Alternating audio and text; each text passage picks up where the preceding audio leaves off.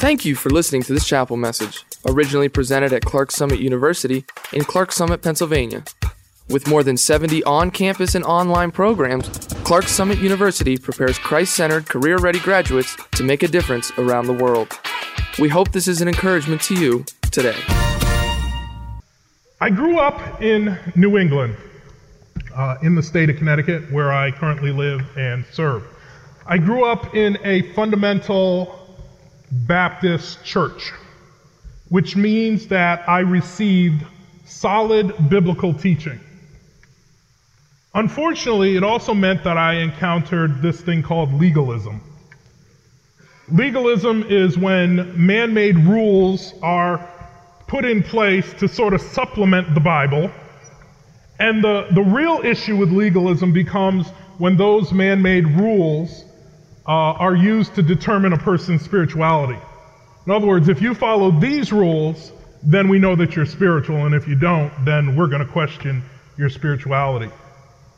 It really grated on me, and uh, because of that, by the time I was into my later teenage years, and certainly by the time I graduated from high school, I didn't want to have anything to do with church folk or the church.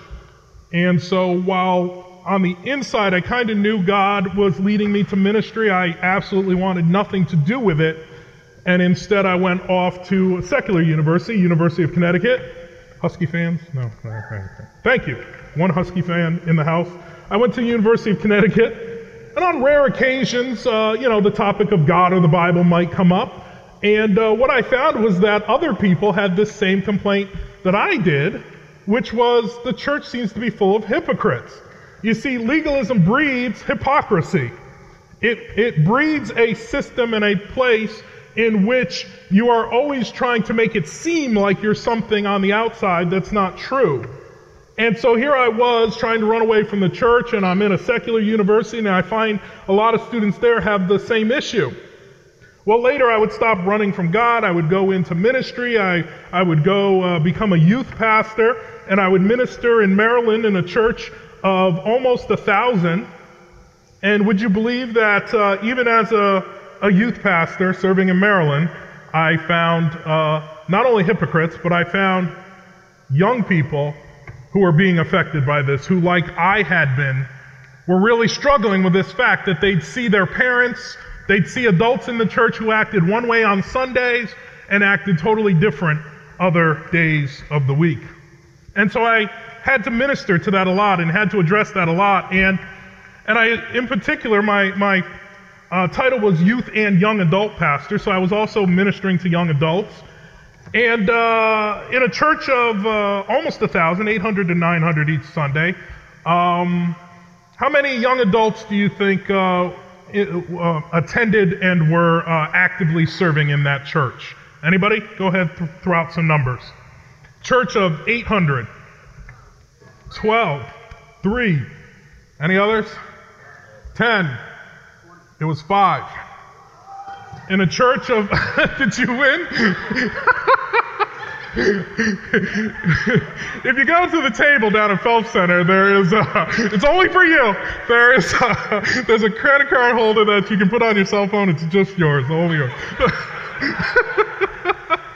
so in this in this church of uh, almost a thousand, there were only five young adults that were plugged in. Now there were ten. We doubled it.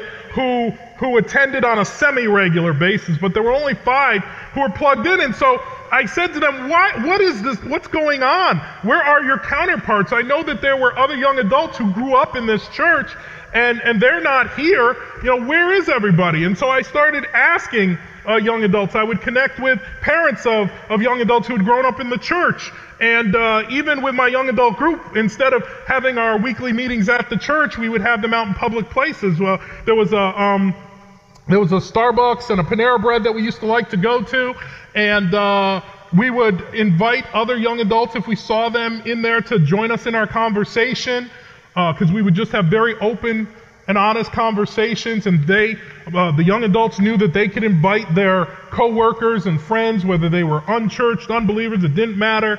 Uh, but over and over throughout all this time, the, the, the, feedback that I kept getting was consistent. All right? And the, the number one issue that people had with God was I would sum it up this way. If there is a God, why dot dot dot? Right? Why is there so much evil? Why do bad things happen to good people? That sort of thing. But number two, and it was a really close number two, like 1A was, oh, and by the way, Christians are hypocrites. So you have this God that we're not sure if he loves us, but those that are supposed to be his representatives are the most two faced people that I know. So, what do we do with that? Because I'm sure at some point you have encountered hypocrites in your life. If you grew up in the church, at some point you've encountered hypocrites. And I'm going to go really out on a ledge here, but I'm going to say probably at some point, even here on this campus, you've encountered hypocrites. And so the problem becomes what do we do about this? That's what I want to look at today. Uh, today, I'm going to specifically look at what I believe uh, two things that the scripture has to say about hypocrites. And then tomorrow, I'm going to look at just one passage. I'm going to dive into this passage because I believe this passage gives us a personal antidote for remedying hypocrisy in our own lives. Because that's the other thing that we're about to get into. Sometimes the hypocrite that we see is ourself. So bow with me if you would. Lord, I do thank you for this time that I have to share your word. I thank you for these young people, for the work you are doing in their lives. And I just pray that this whole time would be profitable for you, for your kingdom, for your glory. So minimize me as the messenger and Lord, maximize your message for each one here. In your name I pray. Amen. So in Scripture, the word that, uh, that is translated uh, hypocrite is from the Greek hypokrites. And it means to be a pretender, or literally to have two faces. It's interesting because it was commonly used of actors back then, stage actors, who would put on a mask and the idea of them being two faced was that what they presented to people was not actually authentic. It was not the real them. They were playing a part. That's the root of the word that the Bible used for the word hip- hypocrite. I have found in Scripture that I find that the Bible identifies two types of hypocrites. And that's what I want to look at. And for the first one, I go to Matthew 23. The first type of hypocrite that the Bible identifies is a hypocrite who actually isn't really a Christian. Matthew 23, I'm not going to go through the whole passage, but in Matthew 23, Jesus is declaring woes to the religious leaders. He is addressing the Pharisees, the scribes, the religious leaders, and he's, and he's declaring woes to them. And you never want to be on the, on the wrong side of a woe. I'm not sure that you ever want to have a woe, anyways. I mean, just, you don't want to be woeing and you don't want to have anybody woeing you. I'm pretty sure in life. And Jesus is declaring woes. Woes can be a declaration of, of, of great emotion and sorrow, but it can also be a declaration of impending judgment. And that's what Jesus is doing here as he confronts the religious leaders. He's saying to them, you better watch out. You better clean things up. Because I see what you're doing, I see what you're about, and I'm not having it. So you better get your act together quick, or else judgment is coming on you. We see this specifically uh, here in the verses that I have, verses 13 and 15 here, where Jesus specifically says, Woe to you, scribes and Pharisees, hypocrites, for you shut the kingdom of heaven in people's face, for you neither enter yourself nor allow those who would enter to go in.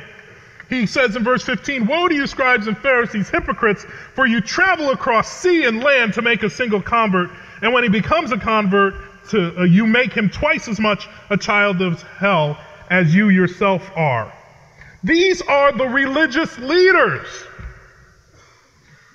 If I were to apply it to today, these are the pastors, these are the elders, these are the deacons. These are the ministers, these are the televangelists. And he looks at them and he says, You go, you go all out. to get converts. The problem is the converts that you convert are converts to you.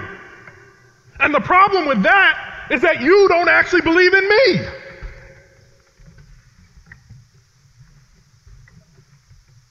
These are church folk. These are church leaders.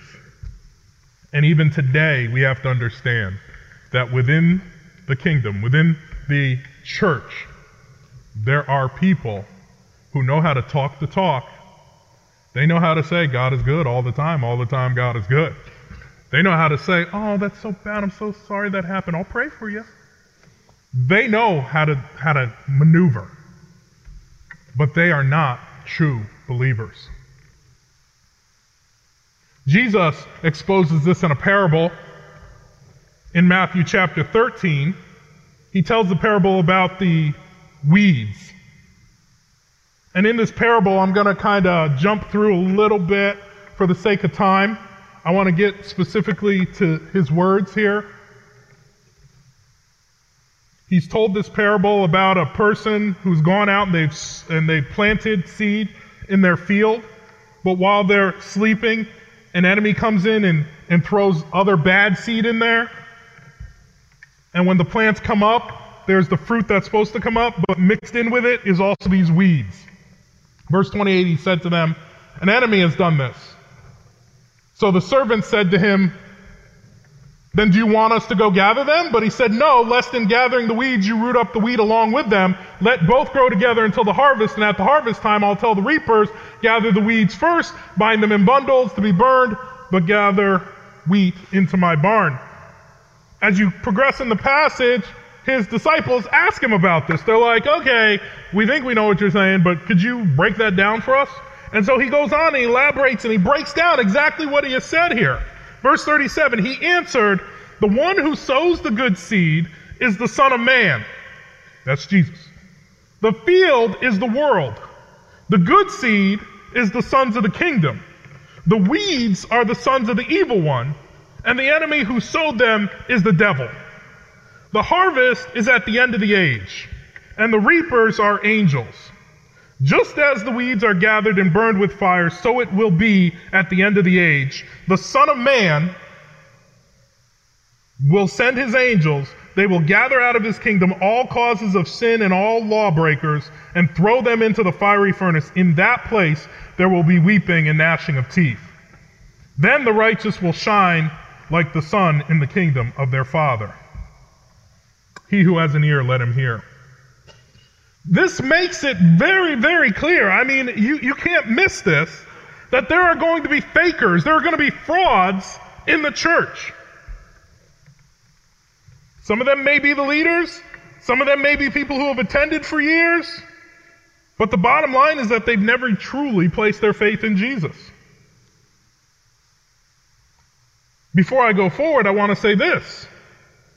Don't let it be you. Man, don't, don't hang around in church. Don't grow up in church. Don't be around Christians. Don't be, don't be hearing God's word taught to you for years and years. And just say, yeah, that's good stories, that's good stuff. And never realize that ultimately the Bible calls you to place your faith in Jesus Christ as your Savior. Don't be fooled. Just because you attend church, just because you attend a Christian university, does not mean that you have placed your faith in Jesus Christ. So, my plea to you this morning, because yes, I know even at a college campus, a Christian college campus, where many of you grew up going to church, I know that there are people who have not become believers yet. And one of the reasons I know is because one of the one of the my podcast team members didn't get saved until they came to school here. They grew up in the church. They walked down the aisle. They got baptized. And it wasn't until coming here and studying God's word and having it convict them did they realize, oh my goodness, I've never actually placed my faith in Jesus. So my plea, first of all, is don't let that be you. But the other thing that I want to point out is that when they when they asked Jesus, "Hey, you want us to go get these folks? You want us to go call out a hypocrite?" Because I'll, I'll, admit, man, I mean, I'm, I'm getting a little softer in my older age, but when I was younger, man, there was nothing better than confronting people, man. I'm going to get all up in their face. Tell them a thing or two about them that they don't know. And he's like, no, no, no, no, no, no. That's not your job. I'm like, what? What? Because I was pretty sure it was my spiritual gift. Isn't that on the list? Calling out hypocrite? He's like, no, no, no. You leave them. I'll take care of them. And so the first thing that we have to realize when we deal with hypocrites in the church, God knows. God knows. And He's like, I will take care of it. You focus on me. In fact, I didn't, I didn't put this passage up there, but one of the things that immediately reminds me of is when Peter uh, was restored to ministry by Jesus. That's the whole feed my sheep narrative. Peter, feed my sheep, Peter, feed my sheep, Peter, feed my lambs. Remember that? And when that's all done, Jesus, if you remember, tells him a prophecy of his own life. This is what's going to happen to you one day. And Peter's like, that is so cool. And he sees John walking by and he's like, what about him? And Jesus looks at him and goes, What's he got to do with you and me? You focus on me, I'll take care of him. And in the kindest way possible, I had to realize that's what Jesus was saying to me about hypocrites in the church. Brendan, don't you worry about them. I need you to focus on me and let me take care of that. So that's the first type of hypocrite that we see. The second type of hypocrite that we see is a true Christian who is simply sinning. I mean, it happens to the best of us, right? We all sin. I know you thought I was perfect.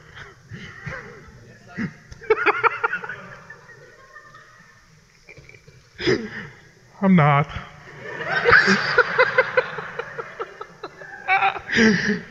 Oh, it's so funny. I have uh, uh, my wife and I have a 14-year-old daughter. Neither of them could be here, but I, I, I'm telling you, if I made that public admission with them sitting down there, they both would have jumped up and screamed hallelujah. Because they know I'm not perfect. Look at what Jesus says here. This is a, a well used passage. In fact, a lot of folks use it to say, hey, you shouldn't judge. The Bible says you shouldn't judge. Jesus says, uh, Judge not that you be not judged, for the judgment you pronounce will be, uh, you will be judged, and with the measure you use, it will be measured to you. Why do you seek the speck in your brother's eye, but do not notice the log in your own eye? Or how can you say to your brother, Let me take the speck out of your eye when there's a log in your own eye? Tisk, tisk, that's bad. No, no, no. He says, You hypocrite. First take the log out of your own eye, then you will see clearly to take the speck out of your brother's eye. In other words, uh, it's funny. Uh, he isn't saying in this passage that we shouldn't judge. What he's saying is we shouldn't judge hypocritically. And he defines hypocritical judging by pointing out that when all you do is see the fault of your brother or sister, when all you do is see the fault of, of other Christians when all you do is see their stuff and you never seem to notice the the, the, the, the barrel, the, the trash, all the sin in your own life that you just kind of you kind of keep shoving it back into the closet trying to close the door. But but you're all set to tell everybody else. He says you're a hypocrite.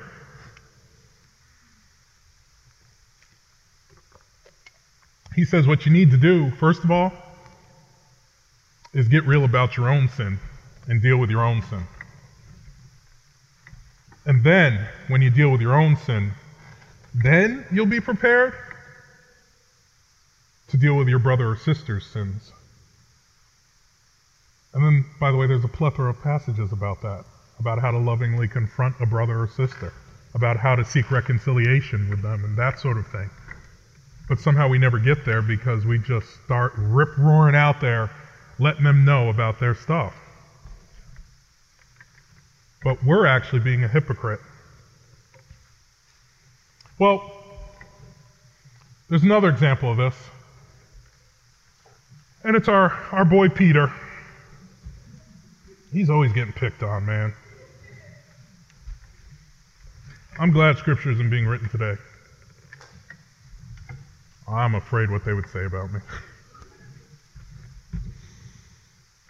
so here's Peter, and uh, Paul has to confront him.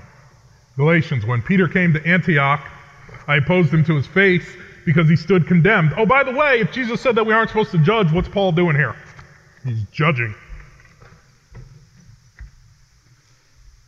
For before certain men came from James, he was eating with the Gentiles, but when they came, he drew back and separated himself, fearing the circumcision party, and the rest of the Jews acted hypocritically along with him, so that even Barnabas was led astray by their hypocrisy. When I saw that their conduct was not in step with the truth of the gospel, I said to Cephas before them all, If you, though a Jew, live like a Gentile and not like a Jew, how can you force the Gentiles to live like a Jew? Here's Peter. He's hanging out. It's the same dude who had the, had the sheet come down with the raven, the dirty bird, and all that kind of stuff. And, uh, and God would say to him, What I consider clean, don't you call dirty. And so here's Peter. He's like, Oh, I have a new lease on life. I have a new view of things. Turns out these Gentiles aren't that bad after all. Here, I thought they were evil, horrible dogs. But, you know, turns out some of them are pretty nice people. And he's hanging out with these Gentile believers until, until some of his Jewish brothers come in the room.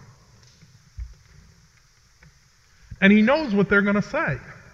He knows they're going to be like, why are you hanging out with them? And he doesn't want to face that. So instead, he gets up and leaves and goes and hangs out with his Jewish brothers. And it says those that were with him did the same, including Barnabas. And that's another whole story about why it was so crazy that Barnabas got pulled away in this.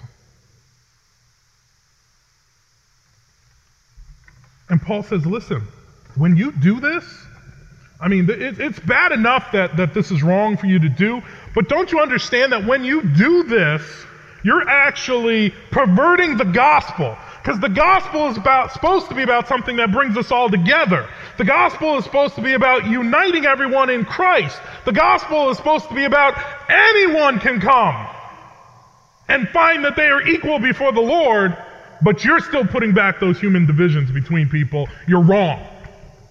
You're a hypocrite, you're a sinner, and you're wrong.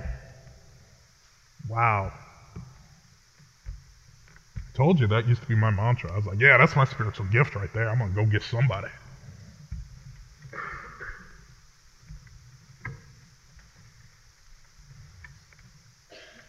The fact of the matter is, we all sin. And sometimes that sin is hypocrisy.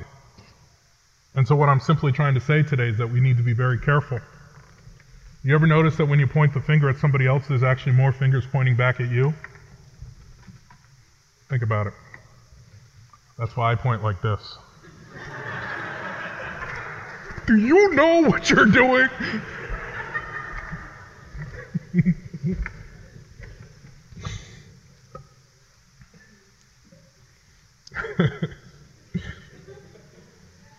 So, if we're honest, we'll admit that sometimes in our own life we've been the hypocrite. So, when I'm confronted by the charge of hypocrisy, when I have young adults, when I have unchurched folk, when I have de-churched folk, people who grew up in the church and have left it, when they come to me and they say to me, Christians are hypocrites, you know what I say to them? You're right. Sorry, but you're right. And listen, it may not help things, but you know, people beyond Christians are hypocrites. I bet if you look in your workplace, you'll find hypocrites there too. But the reality is, yes, Christians are, are hypocrites. But again, my challenge to you today is first of all, don't be the first type of hypocrite who is a person who's playing church and playing Christian, but isn't really a Christian. Look to the Word. Know that Jesus has died for your sins. And place your faith in Christ today. Number two, let's not be hypocrites as we do talk with our brothers and sisters.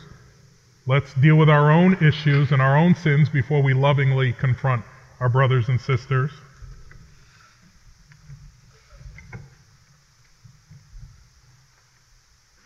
Number three, let's thank the Lord that part of spiritual growth is actually becoming less hypocritical. Let's focus on Christ. Focus on what He has for you. Focus on who He is and the work He's doing in your life. And what flows out of that will be far less hypocritical and far more beneficial for the kingdom of God. We dealt with this particular topic on our very first episode of our podcast, so I certainly encourage you to go back and uh, look up our, go to our, our page and, and look up that episode. Tomorrow, I'm going to look at one specific passage, and this passage, I believe, is, is as I said, uh, the absolute way to move forward and not worry about hypocrites and leave them behind and to simply focus on God. We're going to look at that tomorrow in the passage that I'm going to share. Thank you, Lord, once again for this day, for this opportunity to share with these young folks. I thank you again for the work that you are doing in each of their lives, that you are molding and shaping them uh, to be ministers in their homes, in their communities, uh, Lord, as whether they, uh, whatever capacity or career they have, uh, you still have a desire to use them to minister to folks around them. So, Lord, help them come to grips with this issue of hypocrisy. Help them uh, find solace uh, in the fact that you are aware of the hypocrites and you are going to deal with them. And help us all to do as you said to Peter, to simply focus on you and let you take care of the others. I thank you for this time, and I pray, Lord, that it has all been for your glory. In your name I pray. Amen.